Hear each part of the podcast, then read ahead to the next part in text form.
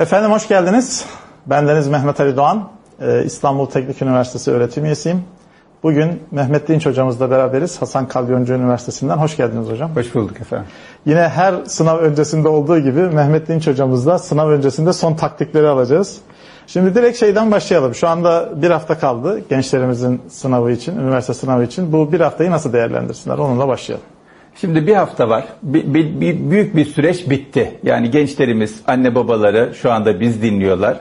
Hepsi hoş geldi, sefalar getirdi. Bir hafta kala e, bir noktaya özellikle ben dikkat çekmek isterim. O da şu. Bayağı uzun, gergin belki, belki heyecanlı, belki kaygılı, belki yorgun olduğumuz bir süreci geçirdik. Ve o sürecin sonuna doğru geliyoruz. Önümüzde halen bir hafta var. Bu bir hafta boyunca iki tane noktaya dikkat etsek büyük oranda bu hafta ile alakalı yapmamız gerekenleri yapmış oluruz. Birincisi halen maç devam ediyor. Halen herhangi bir şey bitmiş değil. Dolayısıyla bir haftada da yapabileceğimiz, öğrenebileceğimiz, geliştirebileceğimiz, fark edebileceğimiz yeni bir fikir olabilir, bilgi olabilir, özelliğimiz olabilir, yeni bir taktik olabilir. Her halükarda bir şey olur. Bu bir haftayı ziyan etmeyelim. Bu bir hafta yine değerlendirebileceğimiz bir haftadır. Son dakika gol yemeyelim. Son dakika gol atma imkanımız var. Gol atmaya çalışalım. Maç devam ediyor. Bunu unutmayalım. İkinci olarak bize en lazım olan şey bilgi kadar heyecanımız.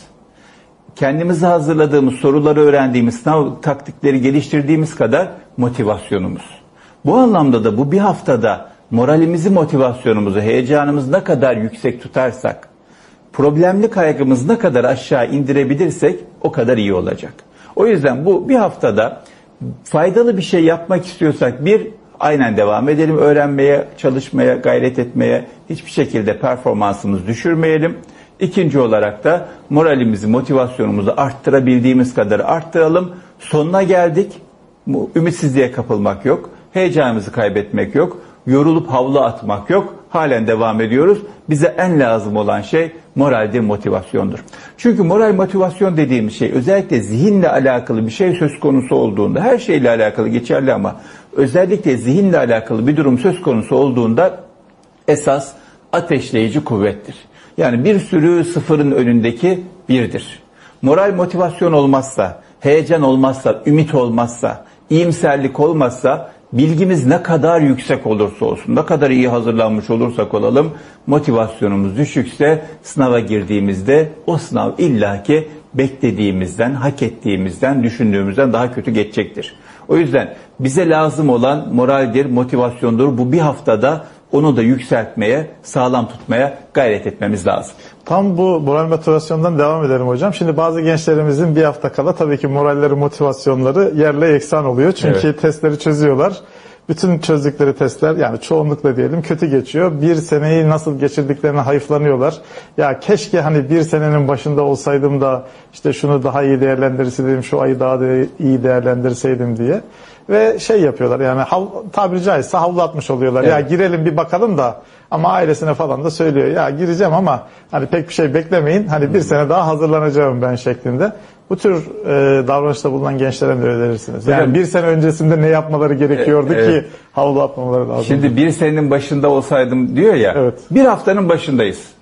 Dolayısıyla bir haftanın başındayım halen yapabileceğim şey var diyebiliriz bir. İkincisi e, bu bir haftayı güzel bir şekilde geçirdikten sonra, sınavda da moralim, motivasyonumu en üst düzeyde tuttuktan sonra, elimden geleni yaptıktan sonra, yani zaten bu sene kaybettik, bu seneden vazgeçtik, bu sene bıraktık, sınava girsem de olur, girmesem de olur ya da girdim, öylesine işaretleyeyim dersek bu büyük hata.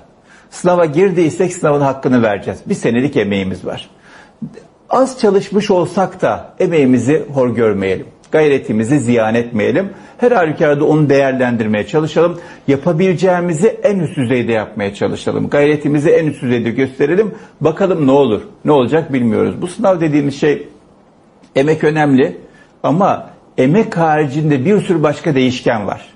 Bu değişkenleri hepsini kontrol edemeyiz ama kontrol edebildiğimiz değişkenleri mümkün olduğu kadar kontrol edelim. Kontrol edebileceğimiz en önemli değişken de sınav esnasına kadar meseleyi büyük bir ciddiyetle, büyük bir gayretle götürmek, sınav anında da gayretimizi, emeğimizi göstermek, onu ihmal etmemek. Sonrasında Önümüzde bir sene var mı yok mu ona karar vereceğiz artık. O sınavdan sonra verilecek karar. Ama şu noktada da ben e, bu dönemde genç kardeşlerimizin çok şanslı olduğunu düşünüyorum. Bizim zamanımızda hocam A şıkkı, şıkkı vardı, B şıkkı vardı. Ya sınavı kazanırdınız ya sanayiye giderdiniz. Üçüncü şans çok fazla yoktu. Ama şimdi şıklar çok çeşitlendi, imkanlar çok arttı. A üniversitesi olmuyor, B oluyor, O olmuyor, C oluyor, O olmuyor, D oluyor. D üniversitesi oluyor, çok gayret ediyorsunuz, çok mücadele ediyorsunuz, ötekine geçebiliyorsunuz. A şehri olmuyor, B şehri oluyor, oradan oraya geçebiliyorsunuz. Yeter ki insan gayretini küçük görmesin ve e, sonuç ne olursa olsun, sonuç ne olursa olsun pes etmesin. Her halükarda bir karar, verilmiş bir karar e, hiç karar vermekten daha iyidir. Bir şey yapmak, hiçbir şey yapmamaktan daha iyidir. Dolayısıyla bir karar vereceğiz. O karardan sonraki süreçte en iyi nasıl değerlendirebilirsek sonraki süreci o şekilde değerlendireceğiz. A şıkkından B şıkkına ondan C'ye farklı farklı alternatiflere geçiş yapabiliriz. Hayatımızın tamamını kitleyecek bir süreç artık yok. Değişti. Daha fazla esnemiş oldu süreçler. Şeyde sınav gününe gelelim hocam. Şimdi akşamleyin ne zaman yat şeyde e, gazetelerde, dergilerde yazar ya işte akşam şu saatte yatın, sabah kahvaltıda illa şunu yiyin. Ben de her zaman gülerim o şeylere. Hani bir sene boyunca hiç çalışmayan bir insan sabah reçel yediğinde zihni Tabii. çok açılacak da bütün fıstık soruları fındık ceviz yese ne olur? yani e, öyle özel bir tekniğimiz, taktiğimiz var mıdır yoksa Şöyle normal var. rutinde ne yapıyorsa onu mu yapması gerekiyor? Yani hocam sihirli bir taktik yok. Yani şunu yerseniz hiçbir şey yapmadan olağanüstü bir başarı kazanırsınız falan böyle bir şey yok.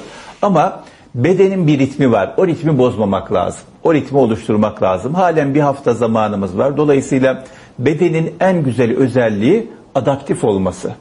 Bu önemli. Bir hafta içinde biz bedenimizi sınav gününe yönelik istediğimiz kıvama adapte edebiliriz. Ona göre kendimizi hazırlarsak bu bir. İkincisi bedenle zihin birbiriyle çok ilişki içerisinde. Dolayısıyla bedeni bir ritme kavuşturmazsak zihnimiz ondan çok etkilenir. Ne kadar hazırlanmış olursak olalım. Yani ben geceliğin yeteri kadar uyumadım, bedenimi çok yordum, abuk subuk sabahleyin bir şeyler yedim ya da hiçbir şey yemedim vesaire. Bedenimin ritmini bozacak, ayarlarıyla oynayacak bir şey yaparsam zihnim ve sınav performansım bundan muhakkak etkilenir. O yüzden sınava halen bir hafta var. Özellikle uykuyla alakalı bir düzen oturturursak çok iyi olur. Anne babalarımız bu konuda ne olur çok çok dikkat etsinler. Ee, saat 12'den sonra çözülen sorunun hiçbir faydası olmaz. 12'den sonra soru çözmek yok. Geceliğin ders çalışmak yok. Çünkü sınavı gece yapmıyorlar. Evet. Sınavı gece yapsalar eyvallah. Gece kendimizi hazırlayalım da sınavı sabahın bir vakti yapıyorlar. Dolayısıyla bu son bir hafta sabahleyin sağlıklı bir şekilde, enerjik bir şekilde, zihnimizi açık bir şekilde, güçlü bir şekilde, dinlenmiş bir şekilde nasıl uyuyabileceksek o saatte yatmaya gayret etmemiz lazım. Bu herkesin vücuduna göre değişir ama aşağı yukarı kendimizi tanıyoruz, biliyoruz. Ee, anne babamız da bize yardımcı olsun. Evde bir hafta boyunca bir dikkat hassasiyet olmuş olsun. 11'de 12'de ne zamansa vücudumuzun ihtiyaç duyduğu uykuyu alma zamanı o zaman yatalım. Saat sınavdan önce bir ya da bir buçuk saat önce sınav günü ki programımıza göre kalkalım. Ondan sonra bir rutin belirleyelim. Sınav günü her gün ne yapacaksak onu bedenimize öğretelim. Pazartesi gününden itibaren bedenimiz alışsın. Evet sabahleyin kalkıyorum, elimi yüzümü yıkıyorum, kahvaltı yapıyorum, şöyle bir kendime geliyorum, belki bir yürüyüş yapıyorum, bir rahatlıyorum. Ondan sonra dersin başına oturuyorum ya da sınavın başına oturuyorum diye bedende bir hafıza oluşması lazım. Çünkü özellikle e, kaygılı durumlarda bedene bir şey öğretirseniz zihin ya da psikoloji kaygılansa bile beden onu ezbere devam ettiriyor. Dolayısıyla bedenin ezbere devam ettiği bir rutin, bir ritim, bir sistem oturtturursak sınav günü işimiz çok rahat edecek. Ama e, böyle bir rutin, rutin oluşturmadık, böyle bir ritim geliştirmedik. Sınav günü kalkayım mı kalkmayayım, ne zaman kalkıyorduk, saat çaldı mı çalmadı mı, uyanayım mı uyanmayayım mı, güneş doğdu mu doğmadı mı, geç mi kaldım, aman Allah'ım geç kalıyorum, şimdi mi çıksam yola sonra mı çıksam, kahvaltı yapayım mı yapmayayım mı, elbise ne giyeyim, hazırlanayım hazırlanmayayım mı, sınav oturayım mı oturmayayım mı, başlayayım mı, böyle her şeyi sorarsak sistemimiz bozulur. Çünkü e, karar verme mekanizmamızın da bir kapasitesi var. onu ziyan etmememiz lazım. Kahvaltı yapalım mı yapmayayım mı? Ne yiyeyim? Ne yesem faydalı? Ne kadar sürsün? Erken mi çıkayım? Otobüse gideyim? Yürüyerek mi gideyim? Öyle mi? Böyle mi? Bu tür sorular hep bizi sınav günü zorlayacak sorulardır. O yüzden yarından itibaren sınav günü hangi ritmi oluşturacaksak, hangi davranışı yapacaksak aynı sınav günü gibi yaşamaya gayret etmemiz lazım. Pazartesi, salı, çarşamba, perşembe, cuma bunu aynı şekilde tekrarlarsak cumartesi günü bedenimizin yeni bir şey öğrenmesine gerek kalmaz. Zaten bir haftadan beri öğrendiği bir davranış var. O davranışı aynı şekilde tekrarlar. Dolayısıyla zihnimizi yormadan taze bir zihinle, yorulmamış, dinlenmiş bir zihinle, hazır bir zihinle sınava girmiş ve başarımızı arttırmış oluruz. Dikkat de bu anlamda çok önemli. Ee, dikkatimizi yoğunlaştırmakla alakalı da ne kadar aktivite yaparsak, egzersiz yaparsak o kadar iyi olur. Ee, bu anlamda da e, ben dikkatimi verdim, sınav boyunca dikkatimi devam ettireceğim. Yok öyle bir şey olmayabilir. Ne kadar sürdürebiliyorum konusunda e, kendimize bir ayar verelim. Mesela bazı insan 5 dakikada dikkati dağılabilir. Bazı insanın 10 dakika dikkat dağılabilir. Bazı insan yarım saat sonra dikkat dağılabilir. Şöyle kendimize bedenimiz bizle davranışlar üzerinden iletişim kurar. Dikkat dağıldığında da böyle. Başka bir tarafa bakar, başka bir şey düşünür vesaire. Biz de bedenimize davranışlar üzerine bazı şeyleri öğretelim. Mesela bizim 10 dakikada bir dikkatimiz dağılıyor diyelim. Dikkatimiz dağıldı. Dikkatimiz tekrar toplamakla alakalı bedenimize işaret verelim. Mesela çok basit bir örnek vereyim. Dikkatimin dağıldığını fark ettim. Evet dikkatim dağıldı. Sınav kağıdının kenarına imza atıyorum. Tekrar dikkatimi toparlıyorum. Veya bir resim çiziyorum çok hızlı bir şekilde. Tek, tekrar dikkatimi topluyorum. Veya üçgen yapıyorum. Herhangi bir işaret. Ne Her olursa insanın olsun. kendi bünyesini, vücudunu ve davranış şeklini bilmesi gerekiyor. Bilmesi Her gerekiyor. insana e, uygulanacak bir reçetemiz yok. Yok. Herkes kendisi bulacak, seçecek ama bedenimize öğretmemiz lazım. Bedenimize bir işaret vermemiz lazım. Çünkü beden davranış üzerinden iletişim kurduğu için bizde zihin olarak evet dikkatini topla, dikkatini topla, dikkatini topla dediğimizde o iş öyle olmuyor. Bu sefer başka bir yer sesimiz duyuyor, kaygı başlamış oluyor. Bir öğrencimiz şey yazmış hocam. Son Evet. bir haftada çalışılmaz deniyor. Denebilir. Evet. denebilir. Şöyle tabii bu konuda da herkese söylenecek bir reçete yok.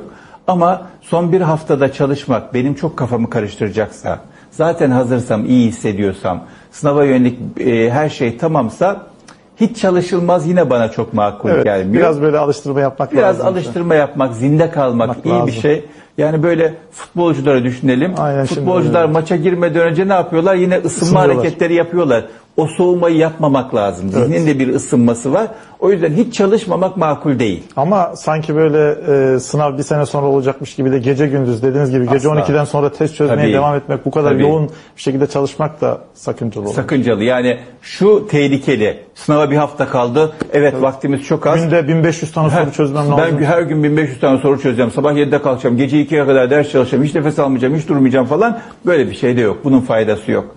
Ritimli bir şekilde, sistemli bir şekilde e, belli aralıklarla dinleneceğimiz bir süreyi gözeterek çalışmamız lazım. Ama son bir hafta bırakmak yok. Bir kelime öğreniriz, bir kelime öğreniriz. Bir de bu sınav öyle bir sınav ki bir soru binlerce insanın önüne geçiriyor. On binlerce insanın önüne geçiriyor. Ya da bir yanlış yapmama binlerce on binlerce insanın önüne geçiriyor. O yüzden ne yapsak ne öğrensek ne zihnimize koysak kar son bir hafta sistemli bir şekilde rahat bir şekilde çalışmaya devam. Şeyde son bir hafta ne yapalım diyen gençlere ben her zaman şunu tavsiye ediyordum. Gidin sınava gireceğiniz binaya bir bakın. Hani Tabii, ne kadar güzel. Yanlış bir binaya gidersiniz. Çünkü aynı isimde başka bir e, lise olabilir. Siz orayı zannedersiniz giderseniz sınav esnasında bir de neticede vakit geçtikten sonra sınava giremiyorsunuz. Dolayısıyla buna çok dikkat etmek lazım. Hocam işte- gireceğiniz binayı, sınava gireceğiniz binayı kesinlikle daha önceden görmeniz kıymetli. gerekiyor. Çek etmeniz Ee, gerekiyor. işte her sene böyle gözyaşlarıyla insanlar bina arıyorlar. Evet. Geç kalıyorlar. Aksaklıklar oluyor.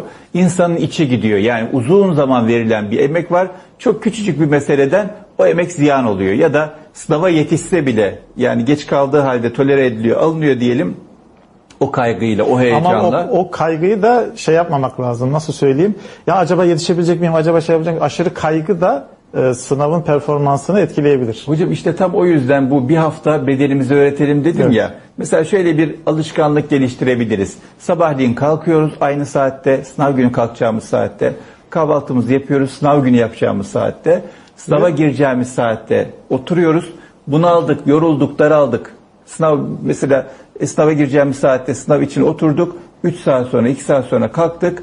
Bir nefes almamız lazım, dinlenmemiz lazım değil mi? Sınava gireceğimiz yere gidelim, gelelim. Yürüyelim öğrenelim, binayı görelim, içeri girebiliyorsak girelim.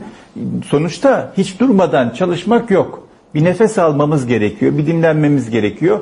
O dinlenmeyi sınav yerine giderek, gelerek, oraya aşina olarak, oraya bir e, e, yakınlık kazanarak kurabiliriz. Bu bizi rahatlatır, bedenimize öğretmiş oluruz.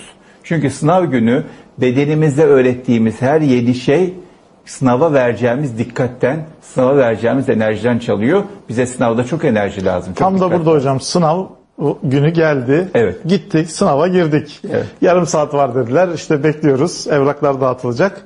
Bazı öğrencilerimiz aşırı kaygılanmaya Tabii, başlıyor. kaygılı. Acaba hazır mıyım, değil miyim?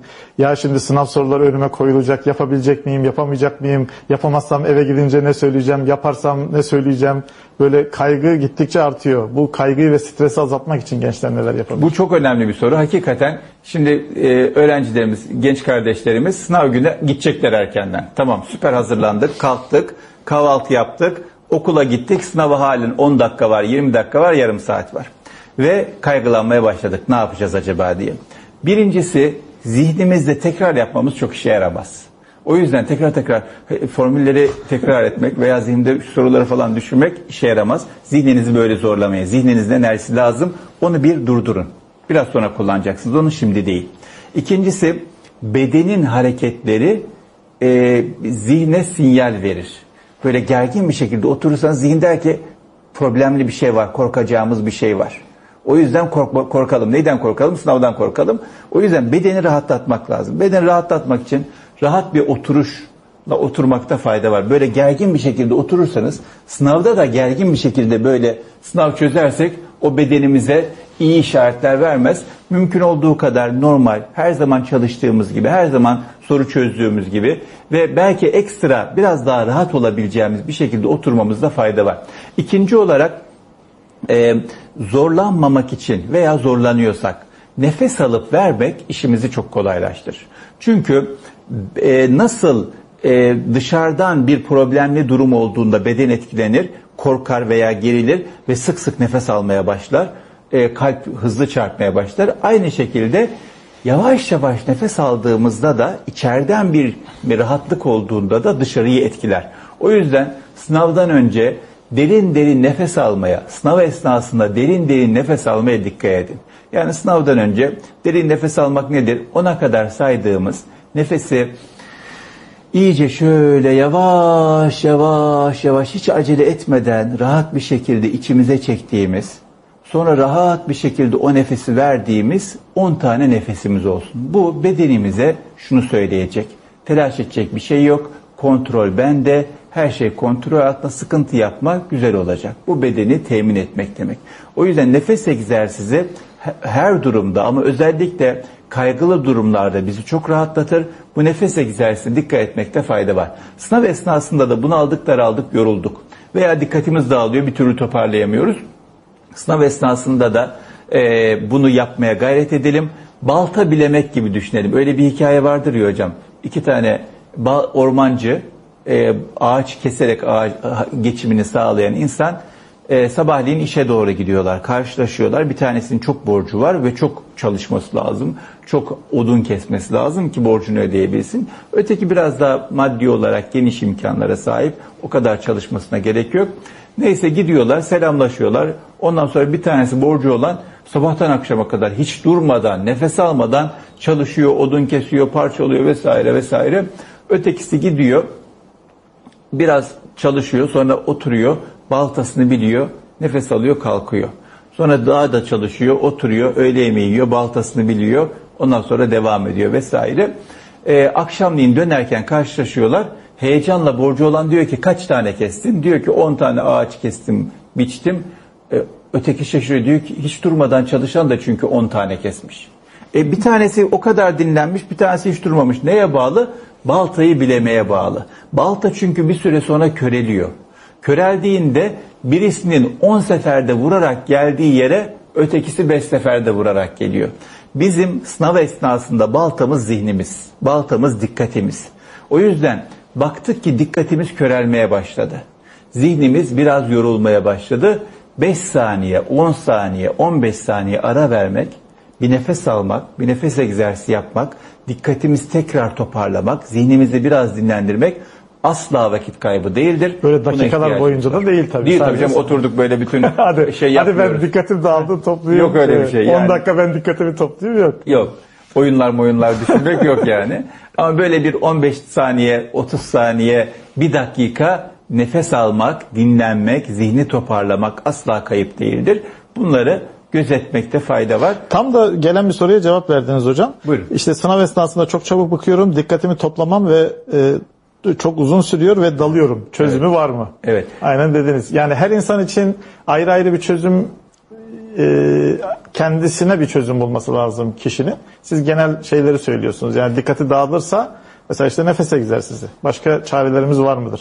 Bir şey daha var İnsanların hocam. bunları e, kendisine tatbik etmesi ve hangisi çözümse ondan devam etmesi gerekiyor. Eğitmesi, terbiye etmesi Evet, önemli. kendi bedenini de ve hocam, kendi karakterini bilmesi. Aynen öyle. Bir de ihtiyaç karşılamakla şımartmak farklı şeyler. Yani benim dikkatimi toplamak, toplamak için 5 saniye 10 saniye dinlenmeye ihtiyacım var ama 5 dakika 10 dakika boyunca dikkatimi toplayamam bu şımartmak demek. Şımartmakta yok. O yüzden e, kendimize ayar vermemiz bu noktada önemli. İpler bizim elimizde. Yani şu çok önemli bir nokta. Genç kardeşlerimize hayat düsturu olsun. Hem sınavla alakalı hem de bundan sonraki hayat sürecinizle alakalı. Narratif terapinin kurucularından Michael White var. Der ki hayatın sürücü koltuğuna geçmektir. Direksiyona geçmektir. Artık üniversite sınavına giren genç kardeşlerimiz yaşları itibariyle, gelişimleri itibariyle, kapasiteleri, zihinsel olgunlukları itibariyle hayatlarının sürücü koltuğuna geçecek olgunluktalar. Bu sınavda da öyle, bundan sonraki süreçlerde de öyle. Hayatınızın sürücü koltuğuna geçin ve dikkatinizle siz yönetin. Dikkatinizle alakalı kararı da siz verin. Deyin ki evet dikkatim dağıldı. Bunu fark ediyorum, görüyorum. 5-10 saniye dinlenmeye, nefes almaya ihtiyacım var. 5-10 saniye sonra bitti. Tamam arkadaşım. Bedenimize Tamam. işaret veriyoruz, işaret koyuyoruz. Diyoruz ki tamam bitti, dönüyorum tekrar. Bunu yarından itibaren ne kadar yaparsak o kadar iyi. Çünkü bedenin de buna alışması zaman alacak. Zihin egzersizi. Tabii sınav esnasında bunu ilk kez yapmaya başlarsak tam öğreniriz sınav biter. Yani ona da gelmemek lazım. Pazartesiden itibaren kendimize eğitelim. Ama şunu ne olur unutmayın. Hayat sizin hayatınız. Ve sınavda artık dershanedeki öğretmenimiz yok, anne babamız yok, kimse yok, biz varız. Ne yaptıysak, ne biliyorsak o var. Ama enerjimiz, motivasyonumuz, ümidimiz çok önemli. Kendimize güvenimiz çok önemli. Ve hiçbir emek ziyan olmayacak. Bunu da bilmemiz çok önemli. Yani ne kadar bazı belki az çalıştığımız düşünebiliriz ama o da ziyan olmayacak. Emin olun. Yeter ki oturun bütün dikkatinizi, ilginizi, gayretinizi yönetecek şekilde verin. Ondan sonrası ne olacaksa güzel olacak. Ama bunu yapmazsanız ne olacaksa biraz eksik olacak. Ne olacaksa pişmanlık beraberinde gelecek. O yüzden elimizden gelenin en iyisini yapalım. Elimizde, bizim elimizde. Anne babamızın elinde değil, dershanedeki öğretmenimizin elinde değil, başka herhangi birisinin elinde değil, bizim elimizde. Elimizden geleni yapalım sınav günü. O dediğinizde çok haklısınız hocam. Neticede bilgi güçtür. O edindiğiniz bilgiyi ömür boyu kullanacaksınız. Yani sadece sınavda değil. Dolayısıyla hiçbir emek heba olmayacak. Hiçbir emek ziyan olmayacak hocam. Yani hiçbir öğrendiğiniz harf dahi ziyan olmayacak. Tabii. Ona emin olabilirsiniz. Tabii bir de bu tecrübe de çok işimize yarayacak. Yani buraya Evet. kadar bir tecrübe kazandık. Çalıştıysa da kazandık, çalışmadıysak da kazandık. Öğrendiysek de kazandık, öğrenmediysek de kazandık. Bu tecrübe işimize yarayacak. Bu yaramazsa hayat maratonunda sınav tecrübesi. evet. Bu sonraki sınavlarda kullanacağınız bir tecrübe olacak ya da hayatta kullanacağınız bir Hep tecrübe tabii olacak. hayat hep sınav. O yüzden hayatın her anında bu öğrendiklerimiz işimize yarayacak. Yeter ki biz yaşadıklarımızdan bir şeyler devşirmeyi unutmayalım. Halil şair diyor ya yaşadıklarımdan öğrendiğim bir şey var diye. Bu yaşantı bize bir şey öğretmiş olsun. Ee, planladığımız şeyi öğrenmemiş olabiliriz. Ama öğrendiğimiz kardır. Bu öğrendiğimiz muhakkak hayatta kullanabileceğimiz bir malzeme, bir avantaj haline gelebilir. Yeter ki biz alalım onu cebimize koymuş olalım. Evet. E hocam sınava girdik. Şimdi mesela benim başıma gelen bir şeyi söyleyeyim. İlk şeyi açtım, kitapçı açtım. Sene 1993 şey gibi.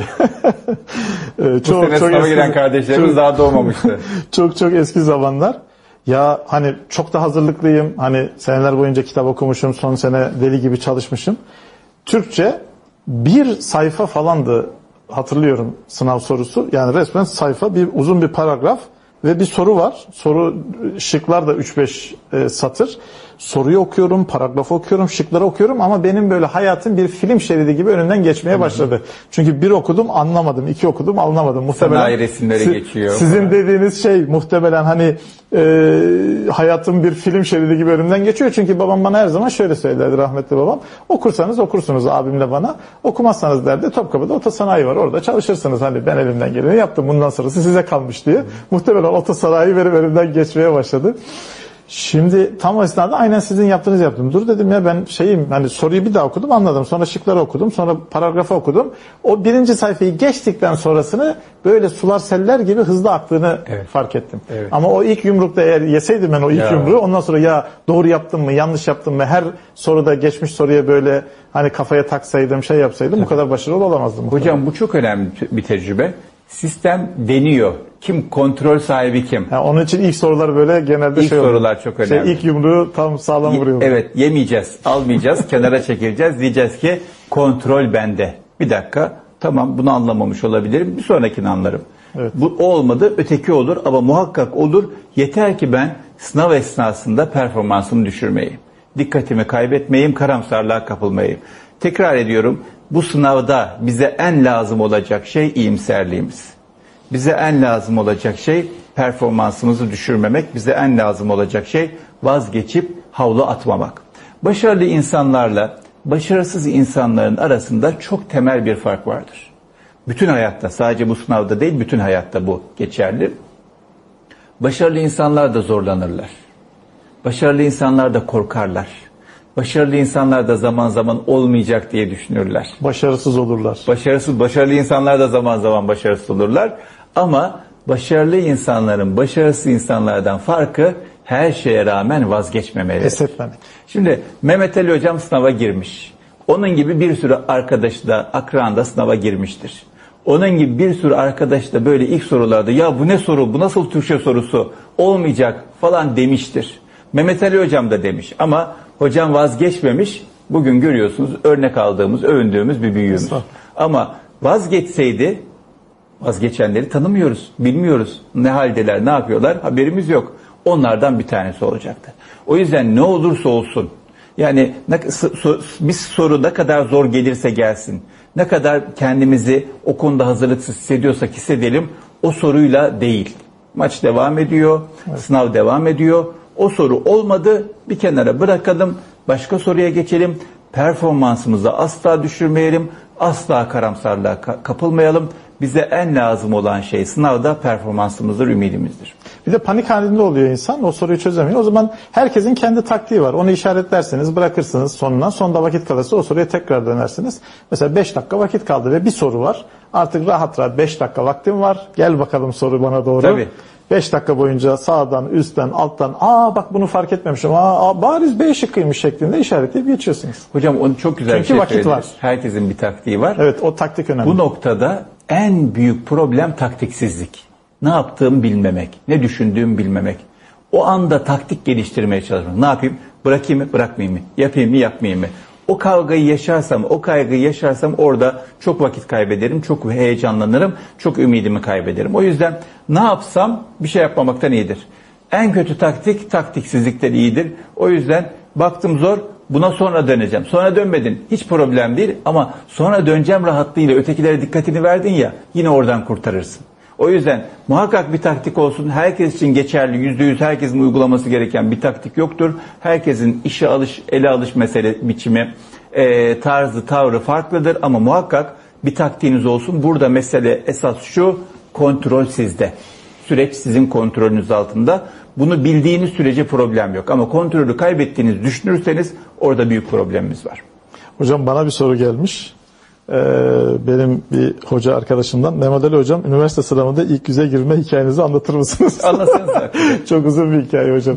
Şeyde şimdi ben Zeytinburnu çocuğuyum doğma büyüme. Tabii biz çamurlu sokaklarda büyüdük. O zamanlar Ömer Başkan falan yok. Her taraf çamur deryası. 1990'lar Böyle 80'lerin eğitim faaliyetleri de yok. Böyle eğitim faaliyetleri, kütüphaneler yok. yok. Şimdi her taraf kütüphane. Olduğumuz mekan da kütüphane. Evet. Yani Ee, şimdi Gençlik Merkezi'nin mekanından yapıyoruz bu yayını. İşte Merkez Efendi'de kütüphane var, Seyyid Nizam'da kütüphane var. Biz öyle bir şeyleri hayal dahi edemedik. O yıllar edemezdik o yıllarda. Şimdi e, sınava hazırlanacağız. Başladık. Dershaneye gittim. Dershanede çok kötü bir sonuç yaptım seviye tespit sınavında. Ama gene beni orta halli bir sınıfa koydular. Başımı iki elimin arasına aldığımı ve ilk günlerde düşündüğümü hatırlıyorum. Ya sınav sonucu çok kötü geçti. Hani halim, vaktim ortada. Yani ben bir sene boyunca eğer bunu düzgün yapmazsam olacak şey de belli. Ben bu sene, bu bir seneyi çok iyi bir şekilde kullanır ve hani dershaneden aldığımı, okuldan aldığımı, hocalardan aldığımın üstüne kitap okursam, daha fazla test çözersem çok iyi bir üniversitenin çok iyi bölümünü burslu olarak kazanırım. Hem hayatım kurtulur, bundan sonrasına bir perspektif, vizyon edinirim. Hem de mesela ne yapmak istiyorum? İşte tarih, uluslararası ilişkilerle alakalı bir şey yapmak istiyorum. İyi dedim o zaman. İşte çok iyi, şimdi ismini vermeyelim üniversitelerin. İşte çok iyi üniversitelerin, çok iyi bölümlerini gözüme kestirdim ve dedim ki ben bu işi yaparım. Yani önümde bir sene var. Nasıl yaparım? Düzenli olarak çalışacağım. Her gün hocaların verdiği testleri çözüyorum. Üzerine daha da fazla çözüyorum. Mesela şu, herkesin kendi taktiği olması lazım dediniz ya. Kendi üzerimden bir örnek vereyim. Logaritma sorularını hemen atlıyordum ben. Niye? Çünkü hiç logaritma görmemişim. Dersi görmemişim lisede. Yani onu atlamışız ya da o gün gitmemişim ya da bir şey olmuş logaritmayı bilmiyorum. Dolayısıyla atlıyordum. Bir gün dedim ki ben niye atlıyorum logaritmayı ya? Yani tam da logaritma konusuna geldik. Hoca anlattı. Testleri aldım, çözdüm, yetmedi. Fazla daha test çözdüm çünkü logaritma hiç bilmiyorum. Sonra çözemediğim soruları gittim hocaya sordum. Bunun nasıl çözülüyor? O güzel taktikler verdi. Sonra baktım ki mesela 100 tane soruluk logaritma testleri var. Yüzünü de yapabiliyorum. Bundan sonra benim en zayıf yanım logaritmaydı ama en kuvvetli yanım logaritma oldu. Logaritma sorusunu görünce artık gülüyordum. Böyle gözü açık, gözü kapalı bir şekilde hızla e, matematik testinde çözüp geçiyordum. Niye? İnsanın kendini bilmesi dediniz ya hocam. Tabii. Yani logaritmayı çözemeyen bir çocuk bu sefer de logaritma sorusu gördüğünde artık gülmeye başlıyor. Çünkü ya bu kadar basit bir sorudur şaban şeklinde. Niye? Ama sebat ediyorsunuz, azmediyorsunuz. Mesela o kadar kötü sınav sonuçları almış bu Mehmet Ali gencecik genç, Mehmet Ali ismindeki genç bu seviye tespitlerde hızla yükselmeye başladı. Sonra dershanede işte kendini temarüz ettirdi. İşte dershanede birinci oldu. Sonra üniversite sınavına girdik. Üniversite sınavında Allah nasip etti ilk yüze girdik. Ama şey yani çalışınca hakikaten oluyor. Onun Oluyor. farkına varıyoruz. Evet. Ha bir de Allah nasip etmesi lazım. Hani çalıştığınız yerlerden çıkması lazım diyorsunuz ama çalışınca oluyor. İlk yüze girmenize gerek yok. İlk bine girersiniz, ilk beş bine girersiniz. Mesele sevdiğiniz, istediğiniz bir bölümü kazanmak. Ha kazanamadınız diyelim. Dünyanın sonu değil. Hocamın dediği gibi. Hani şıklar artık eskisi Çok, kadar kısıtlı değil arttı. bizim zamanımızdaki gibi. Çok arttı. Üniversiteye gitmek de zorunlu değil artık. Yani hayatınızı başka türlü de idame ettirebiliyorsunuz, devam ettirebiliyorsunuz ama ne yazık ki hani günümüzdeki şeyde üniversiteye gittiğinizde önünüzde daha çok kapılar açılıyor. Tabii. Hele kısa güzel- yoldan gidiyorsunuz. Evet, kısa Yani yoldan yine gidiyorsunuz. gidiyor, gidersiniz hedefinize Olayı uzatmaya direkt gidersiniz. Evet. Hocam sizin hikayenizden ben 5 tane madde çıkardım. Hocam Arkadaşlarımız ileride ben bunları anlatırım hocam. Anlatın. Siz Anlat, zaman. anlatmanız lazım. Ee, beş bu madde hocamın hikayesinden hayatımıza adapte edebileceğimiz, benim doğrusu e, hocamın hikayesinden ilham aldığım beş tane madde var. Sınavla alakalı da lütfen siz bunu uygulayabilirsiniz, uygulayın. Ondan sonraki süreçle alakalı da uygulayın. Hocam bir tespit yapmış. Ben ne durumdayım? Ne, ne noktadayım? Ne yapmam lazım? İkincisi tercih yapmış. Yani bir tespit yapmış, önümde seçenekler bunlar. Bu bir sene içerisinde böyle yaparsam şuraya giderim, böyle yaparsam şuraya giderim. Ben şöyle, şöyle şuraya gideceğim, şöyle yapacağım diye tespit yaptıktan sonra, durumunu değerlendirdikten sonra tercih yapmış. Halen bir haftanız var. Halen tespit yapabilirsiniz. Halen bu bir haftayla alakalı tercih yapabilirsiniz. Ondan sonraki süreçle alakalı da yapabilirsiniz. Bütün hayatınızla alakalı bu tespit meselesi ne noktadayım, ne durumdayım, sonrasında da tercih meselesi çok önemli. Ve hocam şey de değil yani insan hayatı için bir sene çok kısa bir süre. Tabii. Yani şu anda 80 yaşında falan e, ortalama ömrümüz. Dolayısıyla ben hakikaten bu seneyi mesela boş geçirdim ama bu yayını dinledikten sonra bu önümüzdeki sene ben bu işe asılacağım ve şu üniversitenin şu bölümünü hedefliyorum. Ya da olmadı işte şu, şu, şu üniversitelerin şu şu bölümlerini hedefliyorum ve elimden geleni ardına koymayacağım ve bu bir seneyi dolu dolu geçireceğim şekilde kendimize söz verip önümüzdeki seneye de şey yapabiliriz. Tabii bu bir haftaki şeyleri boş geçirmemek kaydıyla bu sınava girmek kaydıyla. Tabii bunu muhakkak yapalım. Olmadıysa böyle düşünelim. Evet, ikinci şey, etap planı. Olmadıysa o planda söz konusu olabilir. O seçenekte var. Dolayısıyla o da olabilir. Dolayısıyla bir tespit, iki tercih, üç hocam sorumluluk almış. Kimseden bir şey bekleyememiş. Yani Öğretmenler beni şöyle çalıştırsın, annem Evet. babam beni şöyle motive etsin, şu beni şöyle pışpışlasın, bu böyle çay kek börek getirsin. En önemlisi o hocam. işte. Evet. İçten yanmalı motor olmak. Çok güzel. İçten yanmalı motor. Kimsenin itmesine gerek kalmadan, kimsenin zorlamasına, motive etmesine veya onun yerine yapmasına ihtiyaç duymadan kendim yapıyorum. Kendim yaptığım kadar varım. Bu sorumluluğu kendim alacağım. Başka hiçbir tarafa bakmayacağım. Aynen yürüyeceğim. Bir, bir yerlere bakan insan çok kaybolur. Yani o bana bakıyor mu? O destek veriyor mu? Bu alkışlıyor mu? O teşvik ediyor mu? Hiç bakmak yok. Te- tespit yaptım, tercih yaptım. Aynen yürüyeceğim. Tercih yaptıktan sonra bitti artık. Bütün seçenekleri şimdilik bırakacağım. Aynen yürüyeceğim. Üçüncüsü hocam sorumluluk almış. Dördüncüsü ne? Kendini küçük görmemiş. Yapamam, edemem, öğrenemem. Bu logaritma beni aşar. Hiç anlayamam. Kafam bir türlü almıyor. Ya olmuyor işte dememiş. Demiş ki ben bunu yaparım ya demiş. Hani meşhur Türk filmi şeyi var ya ben bu oyunu bozarım. Ben bu oyunu Oyunu bozarım. bozarım. Ben logaritmayı öğrenirim. Yaparım bu işi demiş. Sizin her zaman söylediğiniz cümle hocam diyorsunuz ya hani güneşi hedefleyin ıskalarsanız Eyvallah. yıldıza ulaşırsınız. Yine, yine olur, aynı yine hikaye. olur. Güneşi hedefleyelim. Iskalasak bile yıldızların arasındayız. İlla yukarıdayız ama aşağılarda değiliz. O yüzden e, kendimizi küçük görmemek çok önemli. Yani başaran insanın beş kulağı yok, on gözü yok. Başka bir zekası yok. Şimdi Einstein öldüğünde hocam beynini 270 parçaya ayırmışlar. Bilim insanları, nörologlar bakıyorlar bu adamda farklı olan ne neydi var? diye. Hiçbir fark bulamamışlar. Herhangi bir insanın beyni nasılsa Einstein'ın beyni de fiziki olarak aynı. Diyor ki ama ölmeden önce beni anormal yapan tek şey merakımdır diyor. Çok güzel. Merak hepimizde var ama yanlış yerlere yönlendiriyoruz. O ne yapmış, bu nereye gitmiş, nereye gezmiş Şu falan. oyunda işte 15. level'ı atlamam Evet. lazım. Ya da şeklinde. Instagram'dan kim ne paylaşmış falan, Twitter'da kim ne düşünmüş. Onlara gerek yok. Merakı yönlendirdiğimiz zaman oluyor. Ama hocamın burada dördüncü olarak e, bize ilham olabilecek önemli özelliği, tecrübesi, yaşantısı ne? Kendinden ümidi kesmemiş. Ne olursa olsun kendinizden ümidi kesmeyin. Bakın hocam da Zeytinburnu'nda doğmuş, büyümüş. Çok daha az imkanların olduğu bir zamanda, çok daha az alternatiflerin olduğu bir zamanda büyümüş ama ilk yüze girmiş. Çok iyi bir üniversitede okumuş. Amerika'da dünyanın en saygın üniversitelerinde ders almış, ders vermiş ve halen Türkiye'nin en iyi üniversitelerinde görev yapıyor. Olur. Yeter ki siz olacağına inanın. Yeter ki olacağıyla alakalı üzerinize düşenleri yapmaktan kendinizi geri çekmeyin. İşte beşincisi de burada olacağıyla alakalı üzerimize düşenlerden kendimizi geriye çekmemek, gayret etmek. Bu kararları verdikten sonra çalıştınız mı çalışmadınız mı hocam? Çalıştık. Çalıştık. Hocam bir arkadaş da şey yazmış. Hocam altıncısını söylemiyorsunuz ama şeklinde. Nedir altıncı? Dershane ilk yüze girenlere dershane ücretini geri veriyor. Şimdi be- evet onu da her zaman söylerim ben gençlere. Dershanede ilk yüze girenlere dershane ücretini geri veriyordu. Tabii o da bir motivasyon oldu ilk yüze girmemizde. Onu da söylemek lazım. Hocam o da vardır da başarmak en güzel hediye ya. Yani başardığınız zaman kendi ama bir gence motivasyon oluyor hocam lisede. Olur olur. Ya arkadaşlar yapsınlar.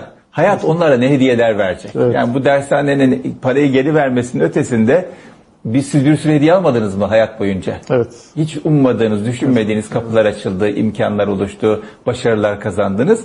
O dershanenin verdiği para en küçük hediye olarak kaldı. Sizin o yola girmeniz bir sürü bir sürü bir sürü kapıyı açtı, bir sürü hediyeyi beraberinde getirdi. O yüzden arkadaşlarımız hocamızdan aldığımız bu beş tane ilhamı yani mevcut durumunuzu tespit edin, tercihinizi yapın ne yapabileceğinizle alakalı, bununla alakalı sorumluluğunuzu alın, kimseye bakmayın, kendinizi asla küçük görmeyin, yapabileceğinize inanın ve elinizden gelenin gayreti esirgemeyin. Alın, yürüyün, hayat size bir sürü kapı açacak, bir sürü hediye verecek zaten. Ben o altıncısına illaki ekleyeceğim hocam. Ekleyin Başka bir altı Buyurun. e, arkadaş. Yani doğru arkadaşlarla e, hayatınızı geçirirseniz dediniz ya hayat güzel hediyeler verdi. Ben bakıyorum lise yıllarımda, ortaokul yıllarımda bazıları bu yayını muhtemelen izliyordur. Üniversite yıllarımda hep bana hayat güzel arkadaşlar e, nasip etti. O güzel arkadaşlarla beraber olduğunuzda sizi iyiye, doğruya, güzele sevk ediyor. Ama işte hani kötü huylu arkadaşlarla arkadaşlık yapsaydım şu anda ben bu yayında sizin yanınızda oturmuyor olacaktım Çok hocam. önemli. muhtemelen. Bulaşır. Yani ümit de bulaşır, ümitsizlik de bulaşır. İdealist olmak da bulaşır, idealist olmamak da heyecansız, hareketsiz olmak Kötü huylar da bulaşır. Her şey bulaşır hocam. Ben bu noktada arkadaş demişken Kötü alışkanlıklar beş da tane bulaşır. şeyi ben gençlere çok tavsiye ederim. Beş tane noktaya dikkat edersek çok iyi olur derim. Birincisi iradenizi güçlendirin, kendinize söz geçirin. Yapmanızın doğru olduğunu düşündüğünüz şeyler noktasında yapmam doğru yapacağım. Diğer seçenekler yok diyebilin. Diğer seçenekler beni baştan çıkartamaz diyebilin. Kendinize söz geçirme noktasında güçlü olursanız hep başarılı olacaksınız. İkincisi kahramanınız olsun. Örnek aldığınız, onun gibi olmak istediğiniz, ben de o adam gibi olabilirim dediğiniz bir kahramanınız muhakkak olsun ve bu adam aynı yılda, aynı yıl dünyada yaşadığınız büyük bir insan olsun. Dünyanın farklı bölgelerinde olabilir, farklı disiplinlerinde olabilir ama bir kahramanınız olsun. Aziz Sancar olsun, olabilir. Olmaz mı hocam? Mardin'de, ben geçen hafta Mardin'deydim. Mardin'deki rehber öğretmenlerimizle bir araya geldik. Dedim ki ya dedim siz dedim bu topraklardan Aziz Sancar çıkarmışsınız bir tane. Aziz Sancar Mardin'de bir köy okulunda okumuş. Bir tane daha çıkar, beş tane daha çıkar, on tane daha çıkar. Şimdi Zeytinburnu Mehmet Ali Doğan amcamı çıkarmış. Beş tane daha çıkar, on tane daha çıkar. Çıkar yani. Çıkıyordu hocam. Ben Çıkıyor da. Yani her Zeytinburnu'ndaki liselerde bazen konuşmalar yapıyorum. Hakikaten pırıl pırıl gençlerimiz var. Tabii. İleride emin olun yani bizden sonra buraya oturacak e, İnşallah. iki kişi değil 20 kişi, 30 İnşallah, kişi, 50 kişi. 100 kişi inşallah olur. hocam. Yani kahraman muhakkak seçin. O kahramanları görmek 10 yıl sonra, 20, 20 yıl sonra nereye gelebileceğiniz hakkında size fikir verir, motivasyon sağlar. Kahraman yetmez ama kahramanla devamlı görüşemeyiz. Mehmet Ali Doğan hocamla devamlı görüşemeyiz. Ama rehberiniz olsun. Sıkıştığınızda, bunaldığınızda, daraldığınızda fikir alabileceğiniz bir rehberiniz olsun. Anne babanızla aranız iyiyse, ilişkiniz güzelse onlara danışabilirsiniz. Rehber öğretmeniniz varsa ona danışabilirsiniz. Dershanedeki hocanızla iyi anlaşıyorsunuz, ona danışabilirsiniz ama bir büyükle konuşun. Bir büyükten taktik alın, destek alın. Hiçbir şey söylemese siz ona düşüncelerini söyleyin. Bir büyükle irtibat kurun muhakkak. Dördüncüsü hocamın dediği sağlam arkadaşlarınız olsun. Sağlam arkadaşlarınız kimdir? Sizi motive eden arkadaşlardır. Sizi zorlayan arkadaşlardır. Sizi hedefiniz istikametine tutan arkadaşlardır. Sizi kendinize inandıran, kendinizi iyi hissettiren, kendinizi güçlü hissettiren arkadaşlardır. Bir hedefi ideali olan arkadaşlardır. İdeali olan arkadaşlarla muhakkak bir grubunuz olsun. Son olarak da bir hedefimiz olsun. Tamam. Hedefsiz yani tabii un var, şeker var ama helva olmadıktan sonra işe yaramaz. İdeal var, kahraman var, rehber var, iyi bir arkadaş, yoldaş var. Bir tane de hedefimiz olsun. Nereye gideceğim, ne yapacağım onunla alakalı kafanızda bir fikir olsun. Sınav bunun bir basamağıdır. Bu yoldan olmazsa başka yoldan da olur ama olur. Yeter ki hedefiniz hedefiniz olmuş olsun. Konuştuklarımızın semere vermesi açısından hocam bir tane örnek vereyim. Mehmet Ali Doğan hocam, Mehmet Dinç hocam canlı yayınlarınızı izleyerek stres yapmadım ve matematikten hiç yanlış yapmadım diye. Harikulade. Bakın ne güzel hediye oldu bize. Sağ olsun, var olsun. Demek ki konuştuklarımız Kardeşimiz. işe yarıyor hocam. İyi var. Bu, bu, bu sene sınava girecek. Yok geçen sene giren. Geçen sene girmiş.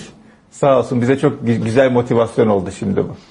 Şeyi yaptık hocam. e, sınavı bitirdik diyelim. E, kapattık, teslim ettik. Evet. Ondan sonra hani kaygı, stres bu sefer daha değişik boyutlara geliyor. Şimdi eve döneceğim ne diyeceğim? İyi mi geçti, kötü mü geçti?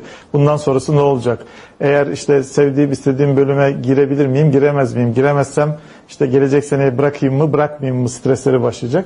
Bunlar hakkında neler söyleyebiliriz gençler? Şimdi bu noktada çok önemli bir soru bu. Sınav geçtikten sonra ben sınava kadar performansımı üst düzeyde tuttuktan sonra sınav bir şekilde geçtik. Geçti peki bitti.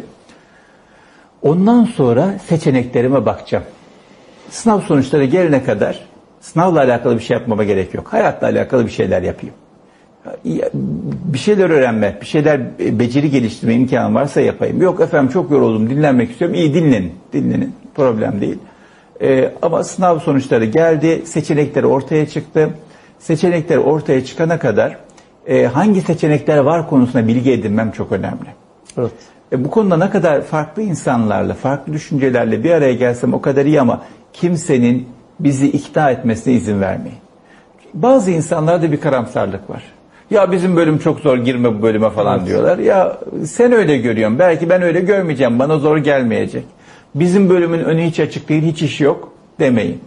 Şimdi bir tane hikaye var.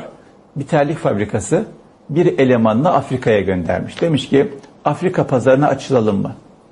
Adam gelmiş, gezmiş oraları, incelemiş, dönmüş demiş ki asla açılmayalım. Hiç terlik giymiyor insanlar, hiç satamayız demiş. Neyse aradan zaman geçmiş, yönetim değişmiş. Bir eleman daha acaba Afrika pazarı değişti mi bir gönderelim demişler. Göndermişler. Adam gelmiş heyecanla demiş ki muhakkak açılalım hiç kimse terlik giymiyor. Birincisi diyor ki asla açılmayalım hiç kimse terlik giymiyor. Ötekisi diyor ki muhakkak açılalım asla terlik giymiyor. Kimse terlik giymiyor. Dolayısıyla bir durumun fırsat mı tehdit mi olduğu, avantaj mı dezavantaj mı olduğu sizin olayı nasıl tuttuğunuza bağlı olarak değişir. O arkadaşımızın tecrübesi olumsuz olabilir, sizinki olacak diye bir şey yok. O yüzden birileri bizi ikna etmesin. Fikir alalım ama emir almayalım. bilgi alalım ama ikna olmayalım. Farklı farklı insanlarla konuşalım. Aklımıza yatan, kalbimize sinen alternatifle alakalı hazırlık yapalım. Ondan sonra da hangi alternatif içimize siniyorsa ona doğru bütün gücümüzle asılalım, geriye doğru bakmayalım. Ona asılalım, yürüyelim, gidelim. Eninde sonunda başarıya götürecek o bizi. Bu noktada alternatiflerimiz e, dönüşebilir, değişebilir alternatifler de olsun. Mesela ben İstanbul'da çok iyi bir üniversitede e, şu bölümü kazanmak istiyordum. O bölümü kazandım ama o üniversite olmadı. B üniversitesi oldu. Girelim. Bir sene boyunca büyük emek, büyük gayret gösterelim. A üniversitesine geçmek için Evet. gayret edelim. Olur mu? Olur. Hocam yakın zamanda benim çevremde böyle arkadaşlarımız çok arttı. Ee, bir şekilde bölüme kafayı takmış, bölümü çok seviyor. Anadolu'da bir üniversiteyi kazanmış. O üniversiteden başka bir üniversiteye, istediği üniversiteye geçmiş oluyor. Ya da Anadolu'da bir üniversite kazanmış. İstanbul'da bir üniversiteye geçelim diye. Fakat o Anadolu'daki üniversiteyi çok sevmiş. Orada bir çevre oluşturmuş. Orada yükselmiş. O üniversitenin en iyi öğrencisi olmuş. Dekanla, rektörle çok iyi ilişki kurmuş. Onlar tarafından tanınan, bilinen projeler yazan bir insan olmuş. Oradan bir çevre oluşturup oradan yükselmiş. Olur mu? Olur. O yüzden bir karar verdikten sonra siz kafanızda bir alternatif yattıktan sonra bir yola ikna olduktan sonra hiç bakmayın etrafa yürüyün ve yürüdüğünüz yolda bütün gayretinizi gösterin. Yine hangi sonuç çıkarsa çıksın sizin için iyi olacak. Hangi seçeneği seçerseniz seçin sizi başarıya götürecek. Yeter ki siz o seçenek için gerekli olan emeği gayreti göstermiş olun. Bu sefer de ben sizin şeyleri numaralandırıyor hocam. Buyurun hocam. Sadece bir numara. Sevdiğiniz, istediğiniz yolda yürüyün. Yani Tabii. kimsenin sizi zorla soktuğu yolda yürümeyin. Kendiniz bir karar verin ve sevdiğiniz, istediğiniz yolda yürüyün. Çünkü Hocam- insan kendi sevdiği, istediği yolda yürüyünce zaten zevk alır. Tabii aynen öyle. Başkasının hayatını yaşamıyor. Uzun süreli yürüyebilir. Evet. Öbür Maraton, türlü- hayat bir maraton zaten. Tabii uzun süreli yürüyemez, yolda kalır. Bu noktada siz ne düşünürsünüz bilmiyorum ama bana çok soruyorlar. Üniversitenin bölüm mü? Evet. Şimdi bir sonraki soru oydu hocam O artık. oydu. tamam, bana çok soruyorlar. Benim kanaatim şu. Üniversite tabii ki önemli olabilir ama asıl olan bölümdür. Asıl olan hangi işi yapacağınız. İkisi de önemli hocam aslında. İkisi de önemli de birinden birini seçeceksek illa e, istediğimiz üniversite, istediğimiz bölümde gelmiyorsa o zaman istediğimiz meslekle alakalı bölümü önceleyelim. Şimdi biz e, farklı farklı iş kollarından insanlarla görüşüyoruz ve zaman zaman belli kurumlar için insan arıyoruz. Çok iyi bir üniversitenin alakasız bir bölümünden adam alamıyorum. Niye? Ben çünkü o adam arıyorum, o Evet. mesleği arıyorum. Alakasız bir üniversitenin o bölümünden adam alıyorum ama kendini yetiştirdiyse. Çünkü başvuru şartlarında şu bölümden mezun olmak evet, şartı. evet, o meslekten insanın olması Şu lazım. üniversiteden mezun olmak şartı yok. Yok tabii. Yani en iyi üniversitenin en kötü bölüm mü? En kötü üniversitenin en iyi bölüm mü? En iyi bölüm e, Bazen- tercih edilen bölüm bazen şey olabiliyor. olmuyor, Evet. Bir de şöyle bir şey var. Üniversite istediğiniz bir üniversite olmayabilir. Ama siz o üniversitenin en iyisi olabilirsiniz. En başarılı öğrencisi olabilirsiniz. En öne çıkmış öğrencisi olabilirsiniz. Dolayısıyla bu şartları, bu imkanları da değerlendirmek lazım. Mesele bence bölüm meselesidir. Sevdiğiniz, istediğiniz, uzun vadeli yürüyebileceğiniz bölümü seçip ondan doğru yürümeniz daha faydalıdır. Sonra üniversite değişimi söz konusu olabilir, üniversitede birinci olmak söz konusu olabilir ama şayet istemediğimiz bölümü en iyi üniversitede okursak ne olacak? O biraz daha sıkıntı. Evet. Ama şunda gençlerimizin yapması gerekiyor. Hani olabilecek en güzel üniversitede Tabii. o bölümü okumak. Tabii. Yani elinden geleni yapması Tabii, gerekiyor. O öteki plan. Ee, hocam ebeveynlerimiz de seyrediyor. Arada onlar da e, mesajlar yolluyorlar. E, onlara ne demek istersiniz? Şimdi sınav geçti, çocuk eve geldi. Gencimiz eve geldi. İşte kötü geçti dedi ya da çok iyi geçti dedi. Yani ebeveynlerin burada nelere dikkat etmesi gerekiyor? Ya senden zaten bir şey olmazdı bir sene boyunca çalışmadın diye bir de ebeveynlerin üzerine hani beton dökmesi mi gerekir yoksa Evet. başka türlü davranmamamız var. Şimdi davranmamız bir lazım? kere anne babaların çocuklarına verebilecekleri en önemli şey ilgileri, sevgileri.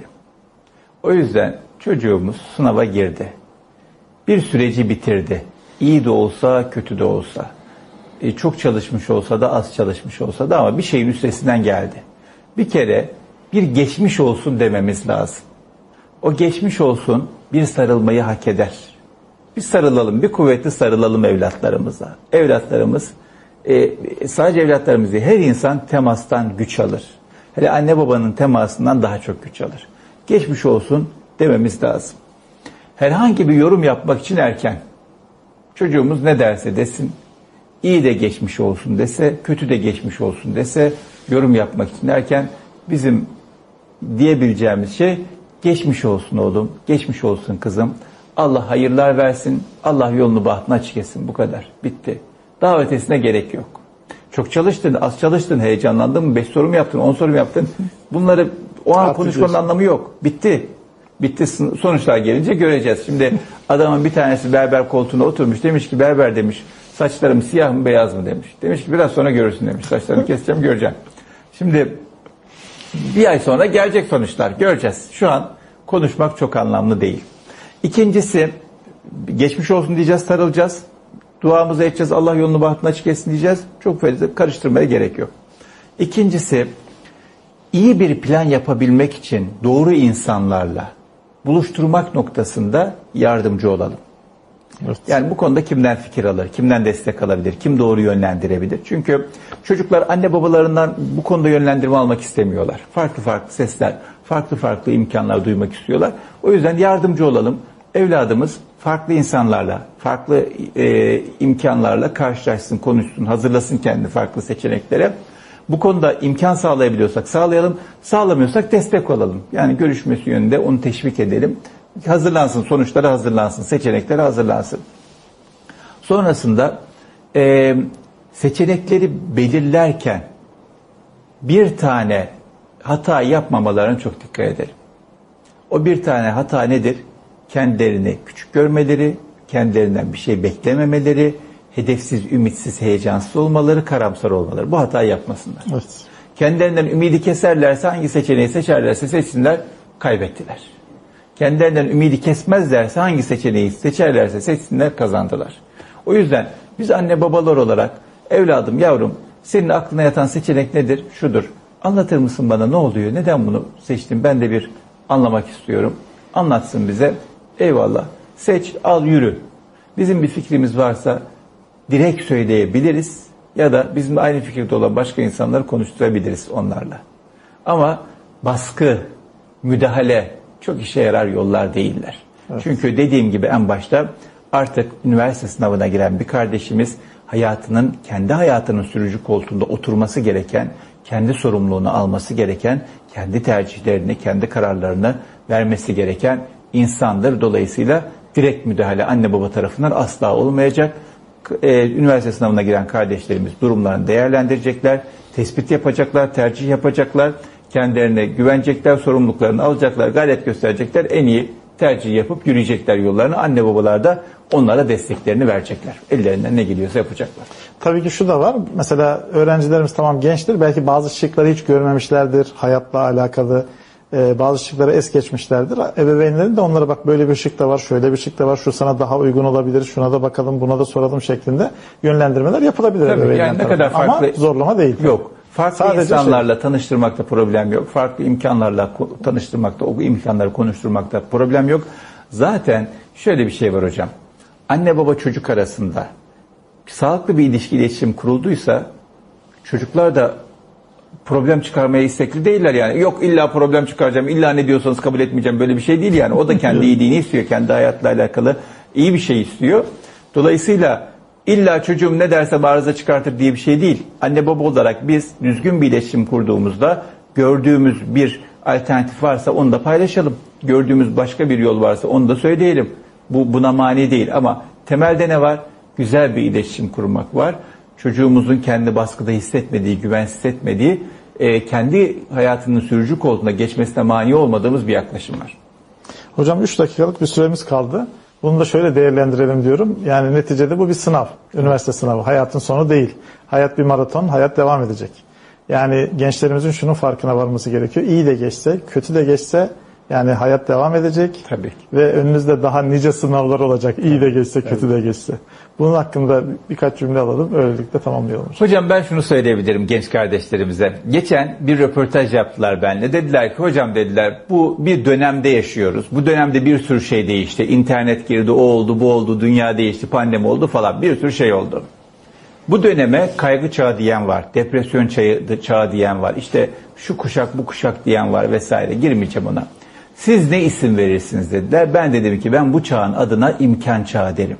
Niçin? Çünkü bir insan gayret etsin, emek versin, mücadele etsin, ümidini, heyecanını kaybetmesin, bir hedefi ideal olsun, yola girmiş olsun, her türlü imkan var.